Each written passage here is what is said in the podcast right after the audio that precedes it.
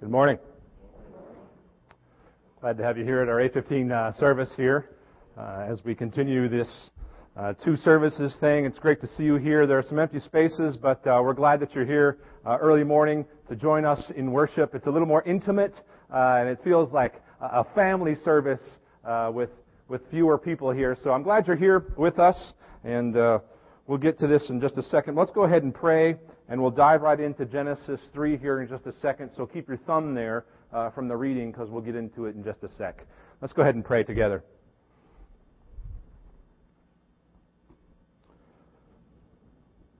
Lord God, it is our desire to be people who live out of a response to the truth that you paid it all for us. Lord, we're going back to the beginning of the story of redemption, and we're learning from your word the truth that you have fashioned all of history and all of our lives, and you have made all of creation to go in a direction that is about your purpose and your plan. And so we know that even as we discuss these fundamental issues of who we are and where we come from, we know that the end of the story heads to a place where you made up for us on the cross. And so we want to continue to be people who live as a response out of that truth. That our worship, that our words, that our behavior would be uh, fitting. Fitting enough that it would be called worship, Lord. So we're grateful for the presence of your Holy Spirit among us today. And we're grateful for the presence of our friends and our family as we, as the body of Christ, gather to continue becoming the people you've created us to be. We ask this in the name of your Son, Jesus. Amen. if you're taking notes on the inside of your bulletin there, uh, there's a little outline and, and some questions for, uh, for discussion for you to study on your own or as a part of life groups. I'm going to go ahead and tell you at the very beginning sort of the big idea today. Uh, so if you're taking notes, uh, filter what I'm saying throughout uh, from this heading. The big idea here today uh, is, is the point that we're going to be making. That is this: we live, we live under the delusion. We live under the delusion that we can fix sin ourselves by hiding from God. We'll see that played out very vividly in this story here of Adam and Eve. And uh, as we all know, we've played that out in our lives. Uh, hiding from God is a way for us to avoid the confrontation of God telling us about the distance created in the relationship because of our sin. So that's the big idea. We live under the delusion, even now, today, uh, that we can fix sin by hiding from God. Let me ask you a question. Who here uh, loved playing hide and seek when you were a kid? a few of the kids uh, raise their hands there. When you were a kid, or if you are a kid, who loved playing hide and seek? I know, I know, I loved playing hide and seek quite a bit. Let me tell you about little Jimmy. Uh, little Jimmy was a typical kid who loved to play hide and seek, uh, but but one time he kind of took it too far. There was this uh, telemarketer who called little Jimmy's home. He called his house and he said, uh, and, and and little Jimmy with his four-year-old small voice said, "Hello."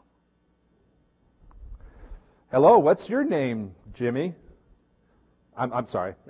That, let me back up. the telemarketer didn't even know the name of the kid yet. so the telemarketer says, What's your name? And the kid whispers, Jimmy, really softly into the, into the telephone. And, and the person on the other line says, How old are you, Jimmy? There, not now the telemarketer knows the name. and little Jimmy keeps whispering. He says, I'm four. Good. Is your mother home, Jimmy? Yes, but she's busy. Okay. Is your, is your father home? Yeah, but he's busy too. I see. Who else is there, Jimmy? The police. The police. May I speak with one of them, Jimmy? no, they're busy too. Are there any other grown ups there, Jimmy? Well, there's, there's the fireman. Uh, can I speak with one of the firemen, please, Jimmy? It's really important that I speak to him. They're all busy. Jimmy, with all those people in your house, I can't talk with any of them. What are they doing, Jimmy? They're looking for me.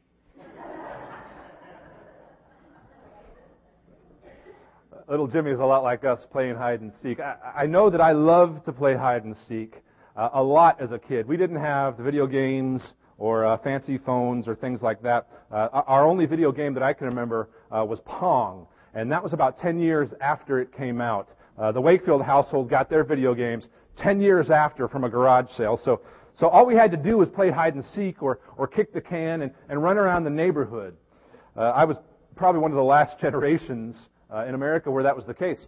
I remember we lived in Carter County on Sparks Road in the Happy Valley area there, right off Elizabethton Highway.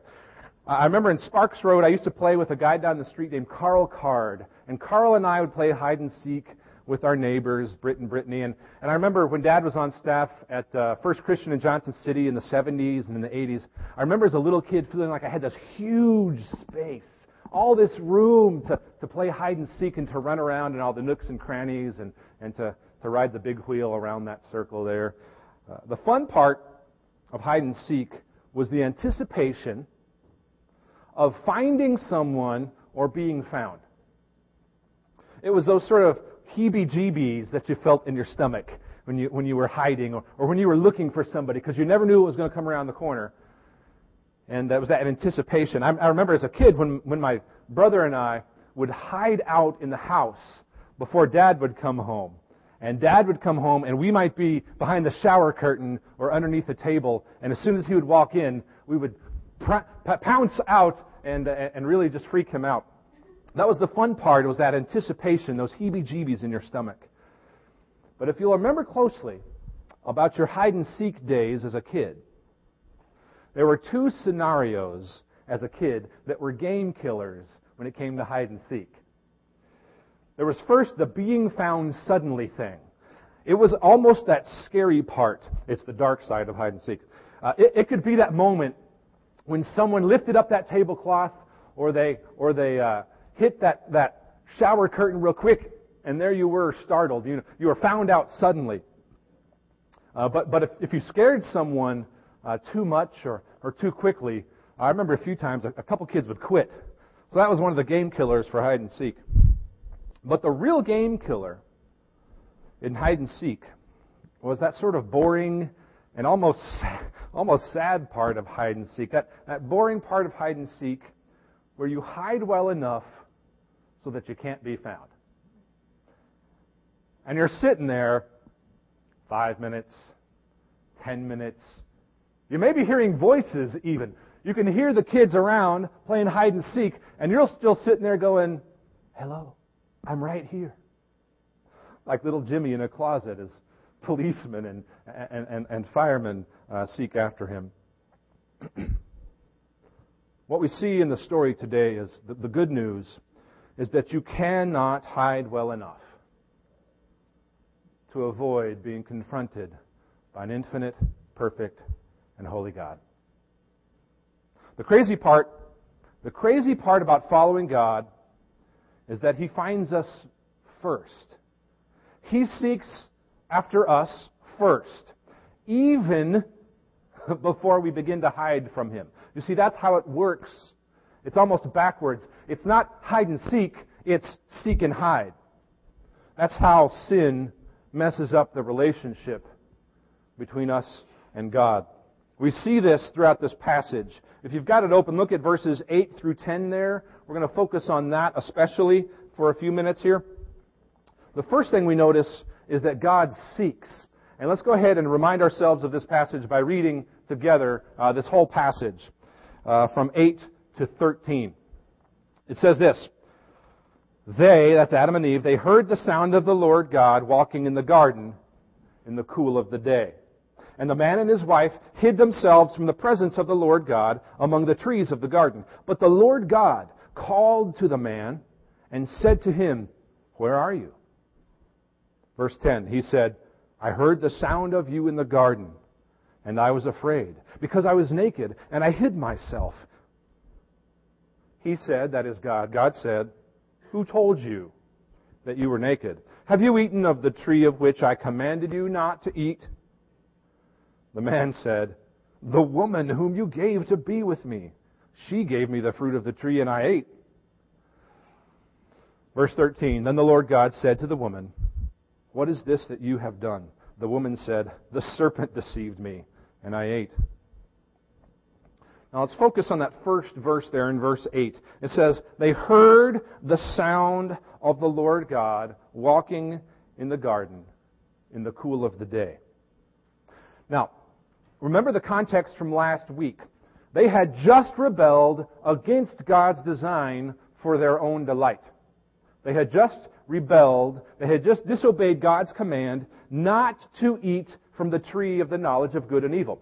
And in response, Adam and Eve tried to make their own coverings.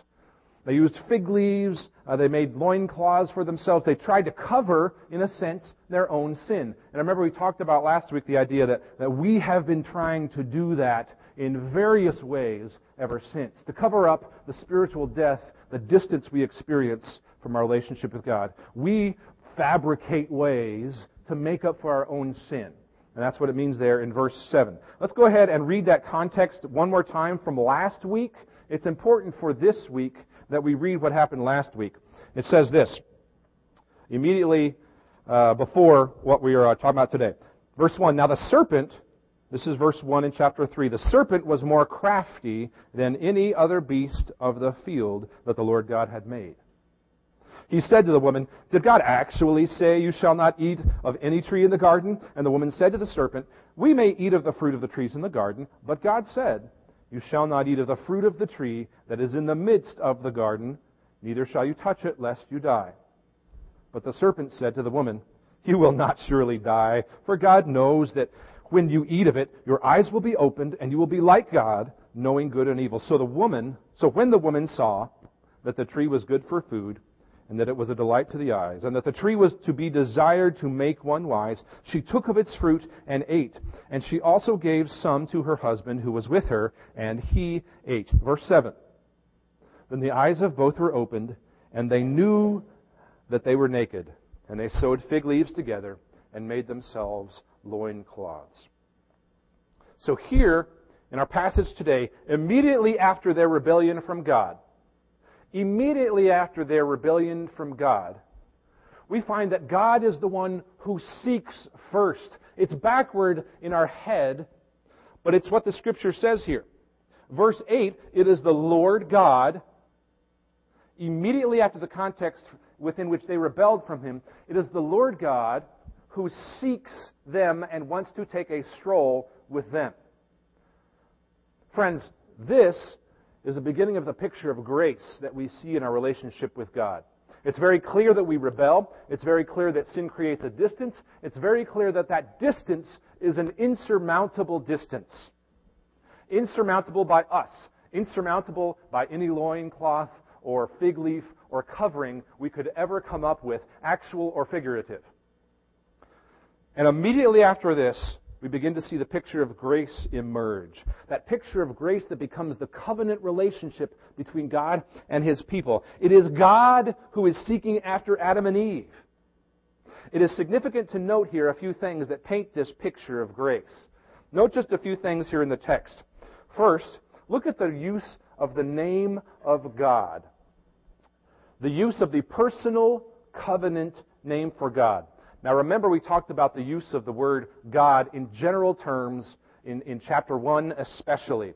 Uh, that was Elohim. That was the generic name for God in Genesis 1. That was God's name that was intended uh, to, to describe a, a majestic, a big, universe-making God who creates worlds with a word.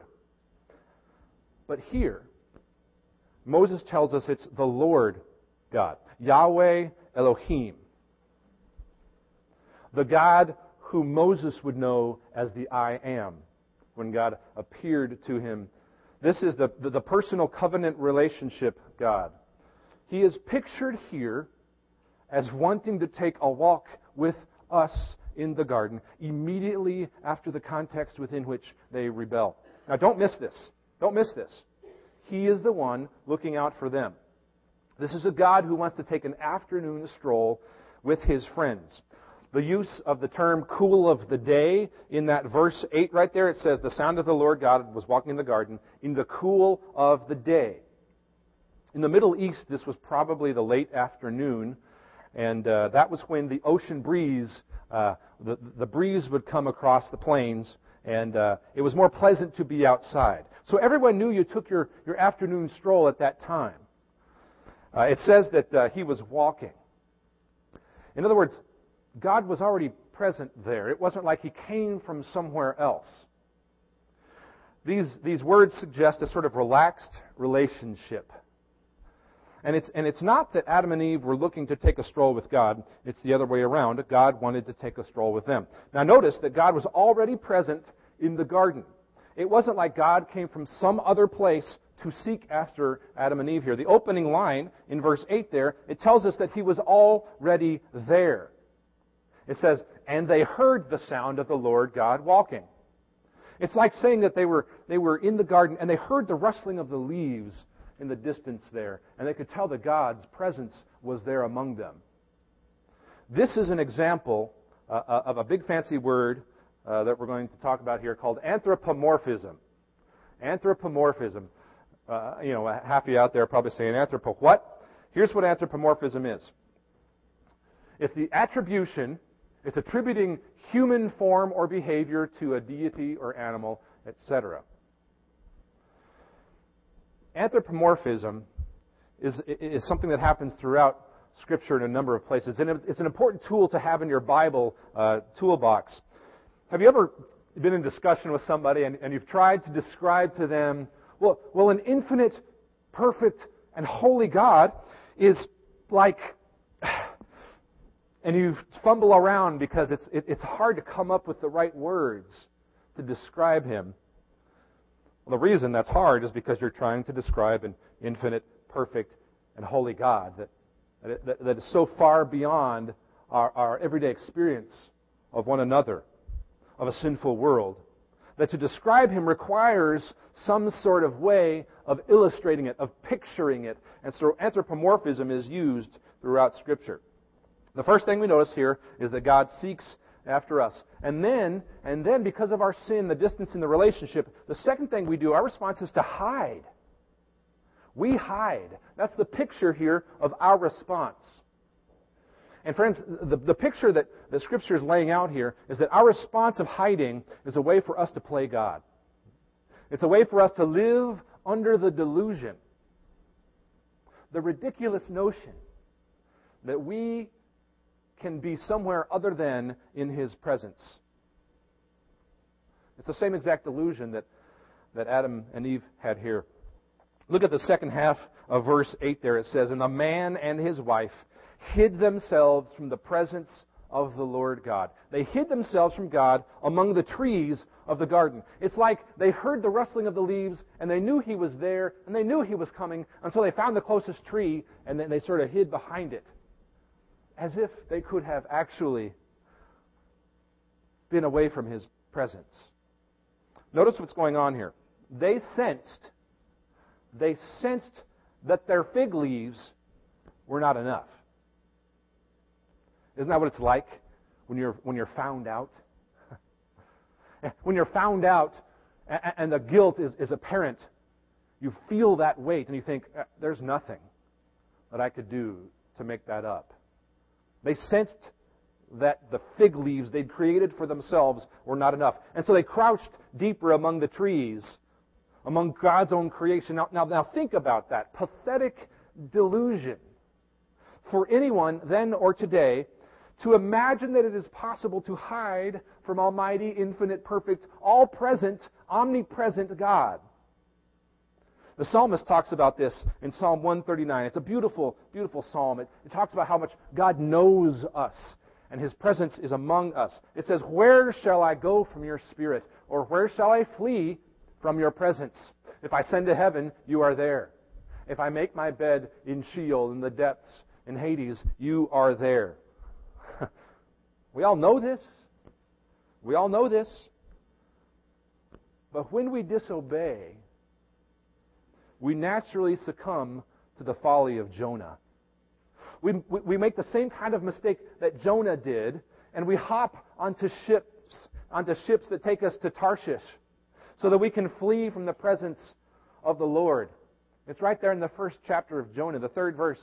It says that he went to flee from the presence of the Lord.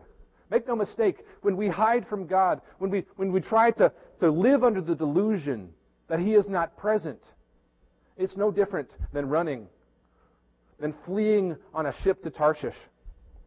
There's a great way to, uh, that I came across to, to phrase this for the philosophy nerds out there. This is the one, one way that, that a preacher says it. Uh, unbelief spawns the ontological delusion that we can be where God is not. You may want to write that down and, and chew over it this week after you look up the word uh, ontology. Uh, ontology is just a, a, fancy philosophical term that talks about uh, the nature of our being or existence. Um, unbelief, when we don't believe God's design for our delight, as we've been talking about the last couple of weeks, when we don't put our whole faith and trust in that, we begin to live under the delusion that we can be where God is not, that we can hide. I like how one preacher said it. He said this Sin breaks the relationship and brings distance. So much so that hiding, that hiding from God and all of the pathologies that come with it seem to us a natural response. Think about that. Sin breaks the relationship so much that it even feels natural for us that we should hide. Hide from a God who has just come to seek us. Hide from a God who has a covenant relationship with us that is marked not only by the confrontation we see here, but by the grace that He is laying out for us, the way He redeems us. Think about how almost pathetic Adam and Eve are in this circumstance. They were literally hiding from the presence. That word presence in verse 8 is the face.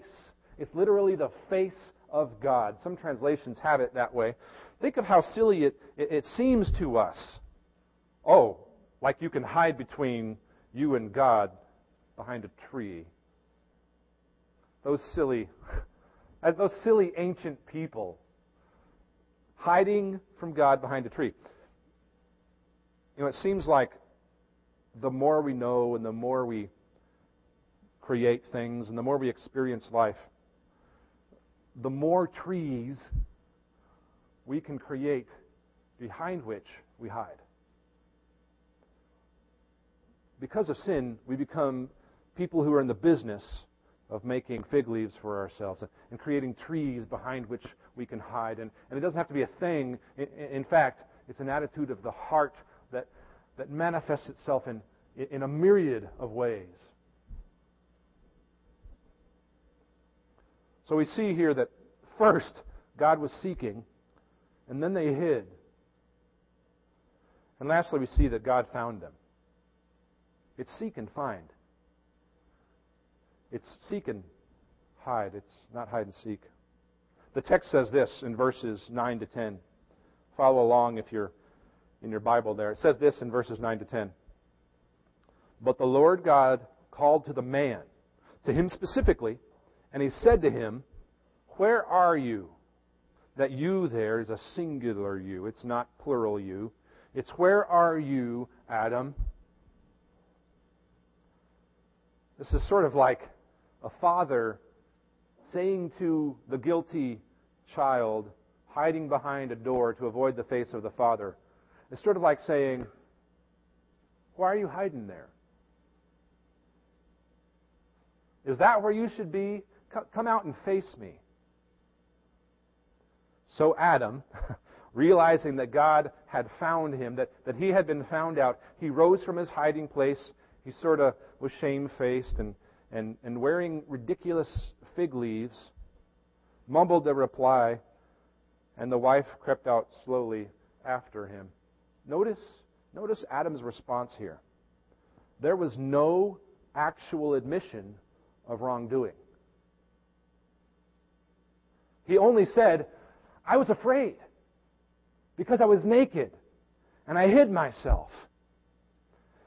At that moment, Adam was more aware of his nakedness and his shame than of the reality of his own sin against a perfect, infinite, holy God who deserved nothing but perfect obedience. Adam is more aware of his feelings of fear and shame than he is about the distance created that brought the spiritual death he was experiencing between him and God. What does that tell us? The only thing Adam truly confessed to was fear. The only thing he truly confessed to was a feeling. Of course, he knew he had broken God's command, but in his new self focused state, he was more concerned about how he felt than his own sin against God. He was concerned about how this was affecting him. Gave no thought.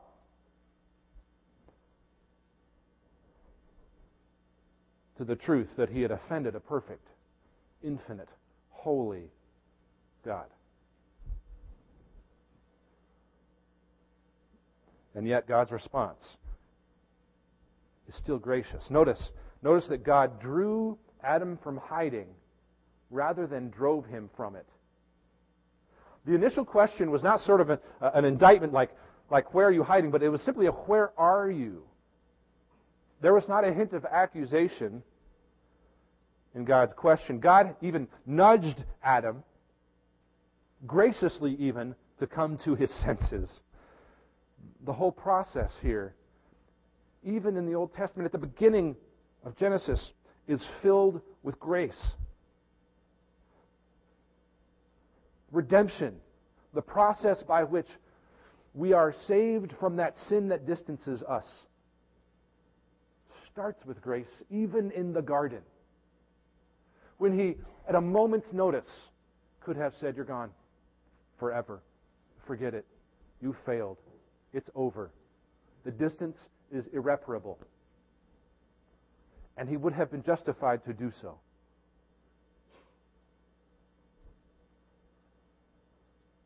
And we've been feeling the effects of that in our world and in our own lives ever since. Romans 3, the 11th verse, 311, it says, No one seeks God. Everyone flees God.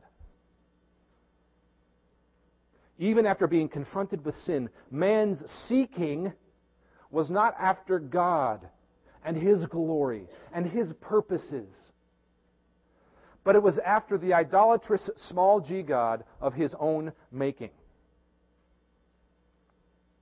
Himself. One commentator sort of said it this way.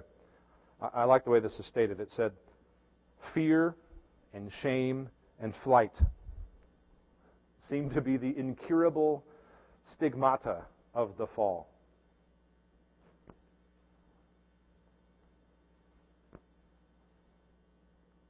And we only begin to deal with the effects of that rebellion and sin. We only begin to deal with them when we have a transaction with the God who says to us, Where are you?